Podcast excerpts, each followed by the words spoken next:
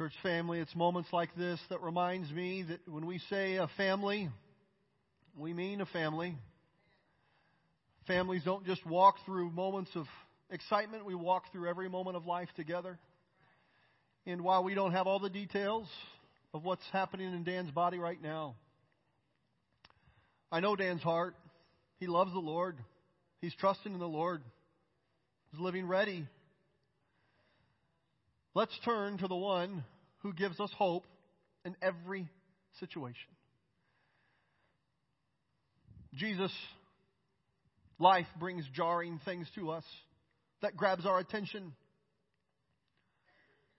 Lord, I ask right now that you'll not only bless and be with Dan, but Lord, would you would you speak to us? Some of us right now are feeling quite a a stirring and a jolt of concern for our brother. Lord, would you not waste the moment? Would you speak to us? Your kids are listening. Amen and amen. Church, take your Bible and turn with me to Psalm 73. I'm confident the Lord has some word of encouragement for you today. Whether it's in light of what we've witnessed together of an immediate crisis here in our gathering and our obvious dependence on the Lord for His physical touch, or it's something that you walked in already aware of today. The Lord wants to speak to you. Now, I guess I need to give a little bit of a warning. The text that we're looking at today in Psalm 73 is going to depress us before it encourages us. It's, it's a very real life passage of Scripture that the Lord wants to bring to us, but I, I need you to know it, it may depress you before it encourages you. I shared this word with uh, our crew on Sunday night in February, and I believe God has impressed it on my heart to bring it to the whole church today. And it was simply out of time where I would sit with my brothers and sisters and we would focus in on Jesus together, taking a passage of Scripture like this and chewing on observations and asking the Lord to speak to us, that over a week period of time, there was a handful of my brothers that we journey in discipleship together that they helped write this sermon. But we're not impressed with, with them or anyone who presents the message today. We want to be impressed by the Lord, the author of what he has to say to us today. Take your Bible and turn with me to Psalm 73, and we're going to look at Asaph and his reality. Asaph finds himself in a very real dilemma. He starts with a statement of faith in God's goodness at the beginning of this psalm goodness of those who are faithful to him, but however, we quickly see the reality of his life, at least from his perspective, that seems to contradict his statement of faith that he starts with. What is his reality? Well, he's coming to grips with what appears to be bad people living however they want to and prospering. And good people seemingly doing the right things, suffering and being pushed to the margins. I suggest today that Asaph's psalm is a very fitting psalm for us today. It is relevant not only for our country, not only for our culture, not just for our church, but I believe it is for you and for me as individuals as well. Too often we see wicked prospering. Dictators strut across the world stage of history, raping and pillaging like barbarians. Financial empires are built on the backs of the poor and the hungry. As in the TV dramas, the villains seem to win in the end, leaving honest and upright people in the dust. I don't know if you've ever felt like that. I don't know if you've ever felt ripped off. I don't know if you've ever felt cheated. Or if you've ever felt like God was not watching or not there or didn't care for you. If you haven't felt that before, hang on. Live a little bit more life. It's coming. I want us to look at Psalm 73 together and walk through what I believe is a very timely psalm. Look at the verse 3, 1 through 3 together. Surely God is good to Israel, to those who are pure in heart. But as for me, my feet had almost slipped. I had nearly lost my foothold, for I envied the arrogant when I saw the prosperity of the wicked. This positive confession of Asaph, of God's goodness and, and his love for his people, is almost immediately evokes this negative admission. In his own words, it's like he's saying, God, it's so unfair. And at the heart of this, I want you to jot down some notes. Asaph is giving his complaint. That's what it is. We see in this first part, Asaph has a very real complaint. In fact, it's so real for him, he said, This is not some passing thing. My complaint, I almost lost my footing. I'm about to stumble and fall. That's how unfair things are. He begins to take his eyes off of God and puts his eyes on people and the situations around him, and he is shaken to his core. Have you ever felt knocked over by what seems to be unfair. They got the job and you didn't. You were loyal to the company, company, and if they even knew how disloyal they were, they would never have chosen them. They seem to have perfect health, and you are the one in pain, and your body is not cooperating the way you want. But you've been faithful to the Lord, and it appears that they have great health and do whatever they want. They're the ones who live in disobedience to God, but it appears that there's no consequence to their actions, and yet you are facing hardships over and over. It's not fair, Asaph calls out to God. Thank goodness life is not fair. You know, God never promised that life would be fair, and I think we need to be thankful that life is not fair. What do you mean, Brady? Well, if you and I would get what we deserve, we would be on our way to hell right now. In fact, when God gives you something you don't deserve and me something I don't deserve, it is called grace. But Asaph's complaint here is still one that we can connect with. Even knowing that God never told us that life would be fair, there's something within us that really struggles with the prosperity of the wicked. People who seem to get ahead and take all the shortcuts, ignore all the rules, and at times feel like they are blessed at our expense. What happens to Asaph is typical for us as well. As his shift in thinking moves from God to the people around him, he becomes envious, jealous of the bold men and women who are living their wicked ways. Envy is an interesting thing. It grows on you like a fast moving virus. It spreads all throughout your body.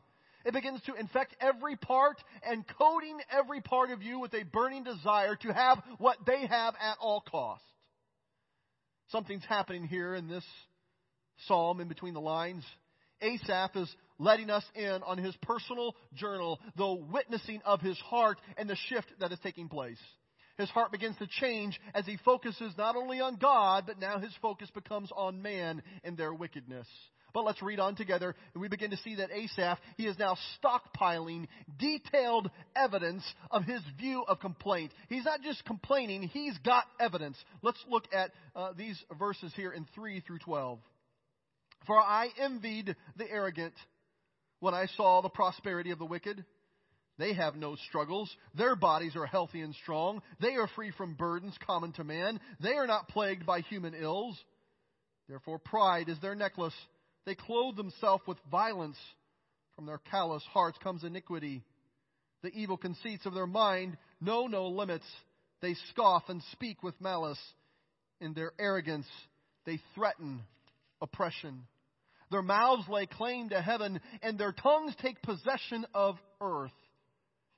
Therefore, their people turn to them and drink up the waters in abundance. They say, How can God know? Does the Most High have knowledge? This is what the wicked are like, always carefree. They increase in wealth. In other words, Asaph is saying, God, don't you see how bad they are? Asaph moves from his complaint and now is, is showing his view because apparently God doesn't see it. And, and God, you need to see my point of view to understand my complaint. That's his message in short.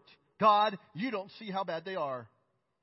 God, I told you it's not fair. Don't you see it? Verse 4 and 5, no struggles, they're healthy. Now it's interesting, when we get our eyes off of God and our eyes on the evil around us, we begin to have this jealousy, this envy, this bitterness that comes in our heart, and it skews our own vision. We know that these other people were human. The sickness of man was not kept from them. But yet in his eyes, everything that was good happened to his enemies, and everything that was bad happened to him. That's his vantage point. That's his view. But you see, from where Asaph is standing, his viewpoint is just that. Jot this down. It's worth noting that where you are standing determines what you see. We're going to come back to that thought in a minute. Look, look, God, they are doing really bad stuff. They've even boasted in their violence. They are cold, they are calloused, and all this iniquity they pour out, it appears to be limitless, God. They don't just act against you, God. They speak against us. They even threaten us with oppression. In other words, Asaph is saying, God, you may be okay with this, but it's impacting me. It's affecting me. Their words and actions are hurting me. Don't you see it, God? Look at my point of view. Verse 9 11. God, they speak as if they, they, they have a heavenly reward, and yet their mouth also speaks that they own everything. Look at how bad they are. They're saying all kinds of stuff. It's double minded. Look at the words coming out of their mouth. God, the people around them, they're buying into it. They're drinking it up.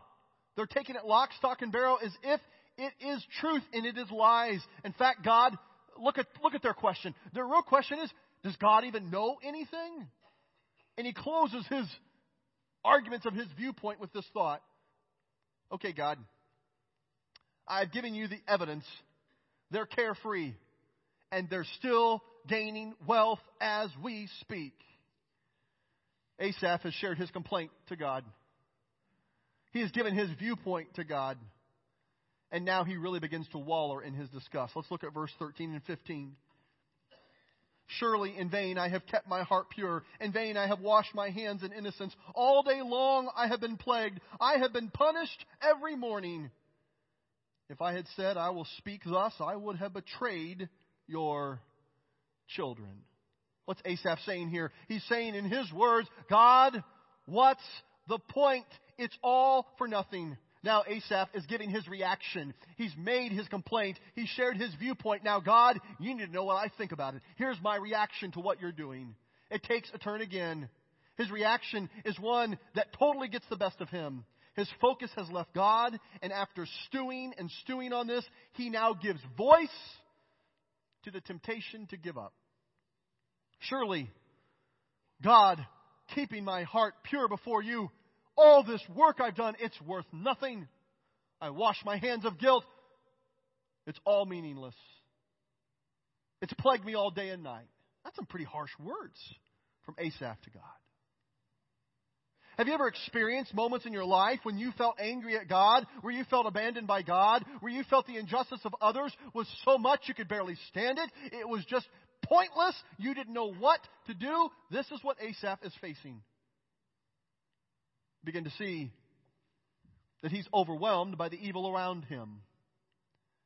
Do you ever feel overwhelmed by evil around you? Do you feel let down by people in your life? You felt that you couldn't help but focus on the problem.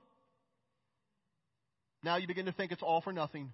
The problem comes out. That person persists. The pain continues. Where is God? It is so unfair. He doesn't even see it. I've been working so hard to be good, and all of this is for nothing. I'm about to give up.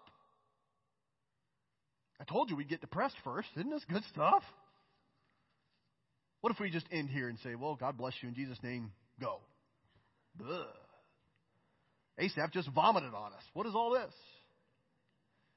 Friend, don't give up. Listen, there is steak and potatoes and carrots. It is so good. God wants to feed you of this, but let it marinate in your soul. He has something that is for you. I'm confident many of you there is hope and healing today. Don't miss it. If you only get one thing today, don't miss this. All of what he had just walked through, that was Asaph's reality. That's what he saw. That's what he complained about. That's what he threw up his hands in the air of his reaction to what God did or didn't do. But now he is about to encounter God and it changes everything. Look at verse 16 and 17. Something happens. This is powerful. When I tried to understand all this, it was oppressive to me. It was crushing me. It was strangling me till I entered the sanctuary of God. Then I understood their final destiny. Notice at verse 16, look at what Asaph is now saying. God, trying to make sense of all this, it is literally crushing the life out of me. It is squeezing me. I cannot make sense of it. And now Asaph, what is he doing? He is getting honest. This is Asaph's honesty before God. He brought his complaint. He brought his view. He gave his harsh reaction to God. And now he is encountering God and he's getting honest with God. There's going to be a corner that is turned. There is hope on the way, but it starts with Asaph being honest with God and honest with himself. God, when I'm trying to understand the things that I've told you, it is sucking the life out of me. Now, this is an insight I don't believe that Asaph got on his own. God himself was pouring this into his heart, into his mind. Now, look at the next verse. A shift begins to take place. It's a shift for the good. Till I entered the sanctuary of God. Then I began to have a deeper understanding. Then I began to see God's perspective. I began to see God's reality. But it wasn't until I came into the sanctuary with God. In other words, Asaph is saying this God, being in your presence changes me. It's bringing a change in my life. Asaph is now going to experience a miracle. It started with his honesty, and now he's going to experience a miracle of God change in his heart. Friend, this is a powerful change. It's powerful when you and I sit at the feet of Jesus, when we are in the presence of Jesus. God does something in us that cannot be done any other way. He had his eyes fixed on man and the problem, but now he's sitting in the sanctuary of God and everything begins to change as God takes his eyes off of the problem and puts his eyes back on God. We think about this idea of being in sanctuary, the sanctuary of God. I don't know what you think about when you think of the word sanctuary. What comes into my mind is being a kid growing up in church and I was told the sanctuary is a room like this where you, you can't run. That kind of bummed me out. There's a room like this where I couldn't wear a hat. And I couldn't eat, but yet somehow breath mints made the pass. I don't know how that was somehow allowed in sanctuary. And as I became a teenager, I began to push back on ideas of sanctuary and saw that, you know, I'm not so sure that God is, is so concerned about if I'm wearing a hat or not so concerned about these things. But I had a mentor say to me, Brady, is there anything that is set apart, time or space for God that is reverent in your life? And just because some had missed the idea of what real sanctuary was, the light was shined on my heart. Is there any place that's reverent in my life towards God? And the idea of sanctuary here is, is more than a room, it's more than a building, it's time and space set apart to be in God's presence. And so sanctuary can be in this room, it can be in the foyer, it can be in the parking lot, it can be in your car, it can be at your house, it can be at your place of work. I enter into sanctuary, I set apart this time and space, God, for you to be in your presence. This is where Asaph found an encounter. Asaph brought himself to a set apart time and space to be in the presence of God, and it changed everything for him. Now look at verse 21 through 26. When my heart was grieved and my spirit embittered, I was senseless and ignorant. I was a brute beast before you. Let's just stop right there. He's getting quite a different picture. This is amazing to me. Remember the thought where you stand determines what you see. God is now going to give a new perspective to Asaph. Asaph is now standing in the presence of God and he begins to see something brand new. He's saying, God, I now see how bad I have been. Asaph has a revelation. It's this miracle that's leading to a revelation in his life. Now, this is what's so interesting to me. He was so focused before on how bad everybody else was, how wrong they were, all the evil they had done, and the justice he wanted to have come to them. And now, in the presence of God, what happens? His first turn, his first shift, is a revelation on how bad he is. Listen to his words. My heart was grieved, my spirit embittered. I was senseless. I was ignorant. I was but a brute beast before you. That's vivid language. This is quite a heart change. What's happening? Have you ever had an encounter with God that He began to pull back the curtain and show you who you are in light of who He is? It's humbling. Have you ever since the Lord began to highlight and shine the truth about what's happening in your heart? Things couldn't get better until God changed Asaph. Asaph could not change until God gave him clarity on what he was really like. Now, this self revelation that God brings turns into something beautiful. Look at verse 23 through 26. Yet I am always with you, Asaph says. You hold me by the right hand. You guide me with your counsel, and afterwards you will take me into glory. Whom have I in heaven but you? And earth has nothing I desire but you. My flesh and my heart may fail but God is the strength of my heart and my portion forever. Jesus, I claim that for Dan right now. My flesh and my heart may fail, but God, you are the strength of my heart and my portion forever. What is happening right here? Asaph is now saying, God, in light of how rotten my attitude was, in light of how bad I am, you are so good to me. And Asaph receives grace from God. Even when I acted this way, you never left me. When I was a brute beast before you, you still had my hand. You counseled me and you guided me, taking me to glory with you. That's your plan for me. God, I may fail, but God, you are the strength of my heart and my portion forever. Friend, that's a recipe for worship. Sometimes we think we have to wait till we feel encouraged to worship. That is backwards. If you wait to worship until you feel encouraged, you'll never worship or very rarely. Don't wait until you have it all figured out. He says, Lord, I'm coming to you in the sanctuary. I'm entering into your presence. I don't understand this. It's crushing me. God wants to bring freedom to someone today. You've been trying to carry and, and grapple in your mind what doesn't make sense to you. He wants to bring healing and wholeness to you. It'll never make sense on your own. And don't wait to worship Him. Don't wait to go into the sanctuary with Him. Don't wait to be in His presence until you feel like it or until you understand it all. Come sit at His feet and let Him change you. Well, where does all this end? Look at verse 28. But as for me, it's good to be near God. You see, Asaph says, It's good for me to be near God. I have to have it. I've tasted your presence, God. I'm now depending on it. You've begun to change something in me. I can't go any other way. When you are beginning to feel ripped off, it's good for you to be near God. When you feel left out, it's good for you to be near God. When you feel overwhelmed, it's good for you to be near God. When you feel full of yourself, it's good for you to be near God. Friend, you and I, we need to be near to God. Make time and space to sit at His feet. And time that is set apart and space that is set apart for Him and Him alone. Look at the next part of verse 28. I have made the sovereign Lord my refuge. This phrase reeks of a decision, a choice that he made. It drips off of this. God, I choose to take refuge in your sovereignty. See, Asaph is now making a choice. He's had a revelation of who he really is. God has given him grace. Asaph is now dependent on this love that God has given to him. Don't ever take it away from me, God. And he makes a choice. Friend, you and I, we have a choice to make.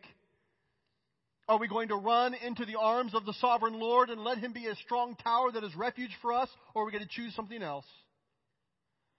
You and I have a part, just like Asaph had a part. What are you choosing today?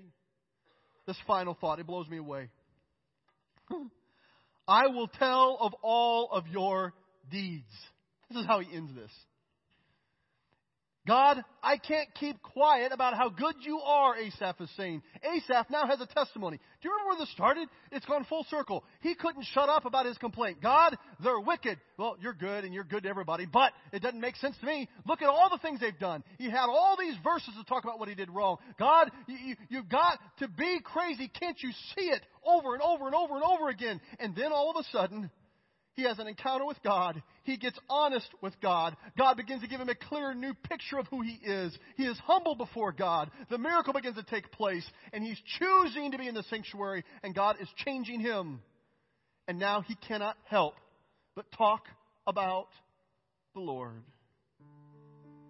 Say, Pastor Brady, this year we've heard a lot of people talk about disciple by Jesus or look what God is doing and seeing all these things. What good does it do to focus in on who God is? What good does it do to just talk about what we think Jesus has been doing this week? What good does it do to focus in on what he think, we think he's saying to us? What good does it do to focus in on the obedience he's calling us to? What good does it do to talk about our dependence on him? Friend, when you have your eyes fixed on the problem, when you have your eyes fixed on the injustice, when you have your eyes fixed on anything other than God, you will be depressed thoroughly.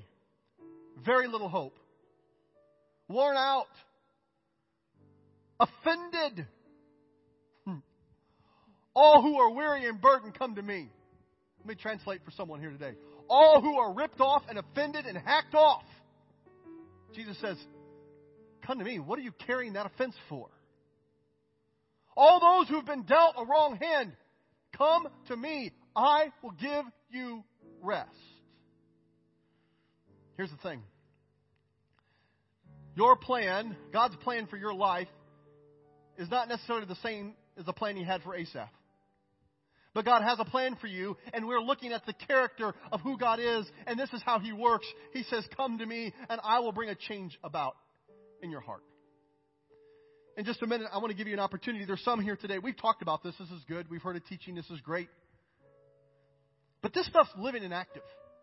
This stuff is real. And there's someone here today, if you would get honest with God,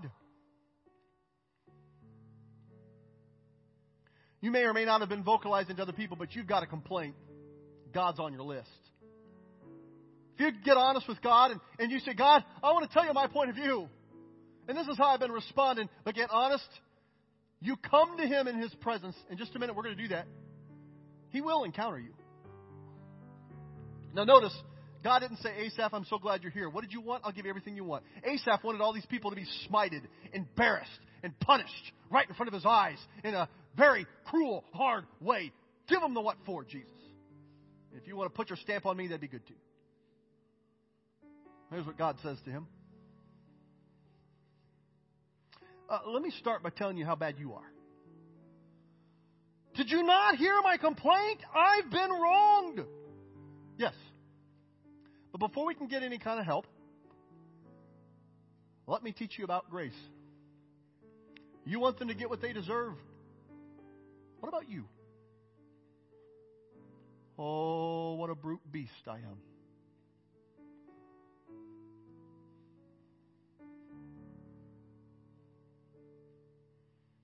I know we've had kind of a, some ways, kind of an intense morning. To be real sensitive to that. You, none of us know what's happening here. I don't want to twist or manipulate that in any way, but I do, I do want to remind you none of us know what's going to happen at lunch either. Brady, if you had them do what they did to me, you'd understand I have a right to be angry. I'm not saying you don't have some kind of right to be angry. I'm asking you, do you want God to do a miracle in your heart? What is it you can't shut up about? If you don't know where you're at in this account of Asaph, is your mouth running by all the injustice that's happened to you? Is your mouth running by all the things that it's wrong that God has wronged you? I'm not trying to sweep under the rug or minimize it. I'm just saying, hey, wait a minute. If your mouth is not praising how amazing God is, woe is me that He could save a sinner such as I. You and I both need to sit at the feet of Jesus and let Him give truth to us. There's a new reality. We don't have to stay depressed. There's a new vision. We can have hope. There is grace. There is eternity. And there is a God who walks with us. Ah, we've heard enough. But maybe not acted on it yet. So, church, here's what I want to do in our final couple moments. Would you stand with me? If you're here today and you feel the Lord's been stirring your heart, and you want to seek Him in sanctuary, you want to come to a set apart time and space to bring your complaint to Him, to bring your heart to Him, to share your viewpoint, and honestly to give Him a little bit of reaction of where you're at. He says, Bring it on. There's nothing you can say that can hurt God. He says, Bring it to me. Bring it to me. Bring the whole thing to me. But, friend, the purpose of coming is not just to set God straight. I warn you, if you come here and you don't want God to bring change in your life, you might as well just stay where you're at. If, if you, there's nothing magical about this place, but you step out in obedience, you become and be honest with God. He's going to be honest with, with you, and He's going to bring healing to your heart. If God's speaking to you, don't wait for anybody else. As Carrie sings, you obey God. Whoa, hold on, hold on. I forgot one thing. We're going to pray here. There's somebody here today. You want to pray, but you don't want anybody to pray with you. If, if you come and pray at this altar, no one will pray with you. We believe in prayer support of others. If you want to pray by yourself, you come here, no one pray with you. If someone tries to pray with you, I'm going to pull them away. I'm not going to let them pray with you. Not, not here if you're going to do that today. But if God's speaking to you, if you feel Him wooing you, He's inviting you. Come bring your complaint. Come pour out your heart to me. I want to bring healing. If God's speaking to you, as Carrie sings, you come right now.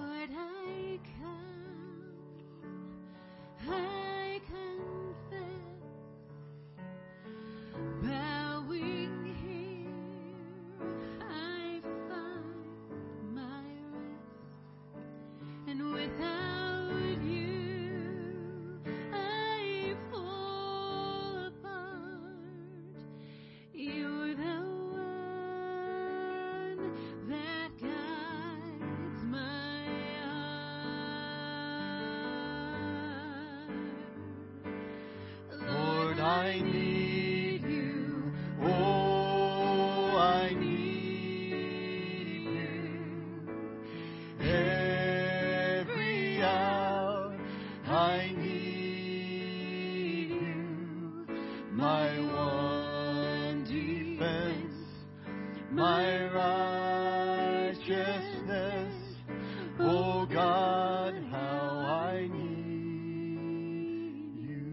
sing this song through one more time. If God's speaking to you, don't delay. Don't put it off. Don't worry about what the other person is thinking. If you're going to obey God now, this is your time. As we sing, you come. Let's pray together. Lord, I need you. Oh, I need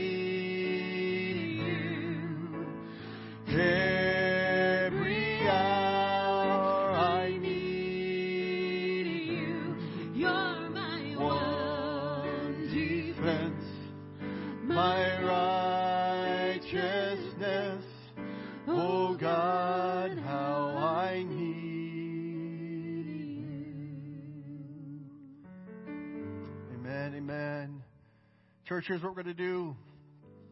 If you're here today and your faith is strong, you're encouraged in the Lord, I want you to come help me pray with my brothers and sisters. We're going to let them, these over here, pray by themselves.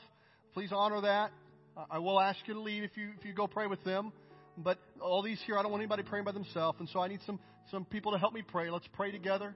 And as at that you church, if you're here and you love Jesus and you know how to pray, come help me pray. Let's pray with these here.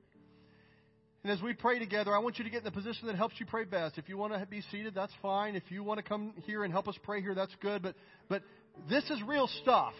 We didn't just kind of walk through some kind of hocus pocus and just kind of wave a wand and, and maybe something happens. Almighty God didn't give us a book of exceptions of what he did once that he never ever does again. He says, This is who I am, what I have done, and what I am continuing to do. He said, You come to me. I will give you a new perspective. I'll bring healing to your heart. So we're going to pray and walk through this together. Church, let's pray together. Heavenly Father, I come on behalf of my brothers and sisters who's seeking you now. Lord, I don't know everything they're carrying, but you know exactly what they're carrying. God, I don't know their complaint, but you know their complaint. In fact, friend, if you're here at the altar, if you're praying for yourself, I want you to tell God what's on your heart. Right now, in your own words, you tell Him. Tell Him what you're feeling. Tell Him what you're seeing. Tell Him your viewpoint. Tell Him your reaction. You tell Him. Don't hold back. You're not going to hurt God's feelings. You can't threaten God's sovereignty by, by what you're saying. You tell Him we need to get honest before God and allow Him to do some things in our heart. So right now, you tell Him. Jesus, I thank you in this moment. as you hear your sons and daughters cry out to you in pain and frustration and bewilderment, maybe even anger, confusion, depression, woundedness, weariness, out of being wronged and injustice. Lord, I thank you. You're listening to them. You hear their heart. God, they're getting honest with you. Now, if you're praying, friend, I want you to listen to the still small voice of the Lord. I want you to listen to scriptures that you have had in your mind, the Lord may bring back to your mind. I want you to listen to uh, godly counsel that you've had from other Christian men and women in your life. I want you to listen right now to how the God's going to speak to you. He wants to speak truth to you. Heavenly Father, I ask that you would you would give a new view, a new perspective to my brother and sister. So, Lord, I, I thank you. You've done it for me. I thank you that you love them enough. You want to take them by the chin and you want to take their eyes off of what is they're facing. And as much as it breaks your heart, Lord, as you take their eyes to you and fix their eyes on you, would you begin to speak into them what you see in their life, where you are calling them to obedience, where you're calling them to be humble, Lord, where you have given grace, Lord, where your love goes beyond anything we could ever earn or imagine or dream that we should have on our own. Lord, would you pour your grace over them? And Lord, it starts with the truth and an understanding of who we are, rightfully viewed in light of who you are, Jesus. I encourage you, friend, don't resist it. Don't push back. Allow the truth of how gracious your God has been with you. You don't understand it. You're here at the sanctuary. You don't get it. You've tried to put the pieces together. Friend, you'll never be able to understand it. You just take it to God in the midst of not understanding it and let Him bring a change and healing in your heart. Father, I thank you. Right now, you're pouring your grace out on a brother and sister. You're reminding them you love them beyond what they could ever deserve. Your love does not just cover sin, it covers every aspect of who we are. You bring your joy, Jesus, as they sit at your feet. Would you begin to change not only their viewpoint, not only their, their heart attitude, but Jesus, would you begin to bring healing and hope in their life? And Lord, would you give us a testimony of how good you are? Now, friend, as you're praying, there may be a pretty good chance that you don't feel any different. You don't see any change. You're, waiting for this moment to happen. I want you to act in obedience today as you are moving into the choice of Jesus being your refuge and your strength and your tower, and you choose that. Jesus, I pray for my brother and sister as they walk out today, they may see a relief and a lifting of their heart but God, we are choosing to walk into you and let you be our strength, even if we don't see it yet. Lord, we confess you may need to break our hearts some more. You may need to take us through the fire a little bit more to show us how good your grace really is. But Jesus, my brothers and sisters, we're locking together. We are choosing you right now. Friends praying for loved ones around you. If if you've experienced this love of Jesus that you don't deserve, I want you to pray that over these people right now. It's not just for you. There's nothing so special about you that you get it all that they don't get it. Jesus, I pray that you will pour out your love in a way that begins to go into the cracks of their heart and brings healing into the pain and the injustice. Lord, would you remind them over and over again, you promised in this world we will have trouble, but take heart. You have overcome this world. Lord, in this side of eternity, nothing makes sense. But you have not created us for one side of eternity. Lord, I thank you that the next life is so long and this life is so short that you're getting us to fix our eyes on the things that are important for the next life, not the things that are so useless here in this life. Lord, bring hope to their heart right now. And Jesus, it's a prayer of faith. Before we see it, I thank you in advance for what you are doing in the hearts of my brothers and sisters. To that we say, Lord, let it be so. Amen and amen. Well, church, we're going to let those who are praying pray as long as they'd like. Some of you have some commitments and obligations you need to get to in just a moment. I'm going to free you up. You can slip out to do that. But there may be a few of you, you say, you know what? I just want to sit in the sanctuary. I just want to sit in the presence of the Lord for a little while longer and let Him fill my heart with reminders of how great His faithfulness is. Morning by morning, new mercies I see. Did you see a new mercy yet today? If not, hang out in His presence. Let Him bring one to your mind. But whatever you do, go and let God change your reality. God bless you.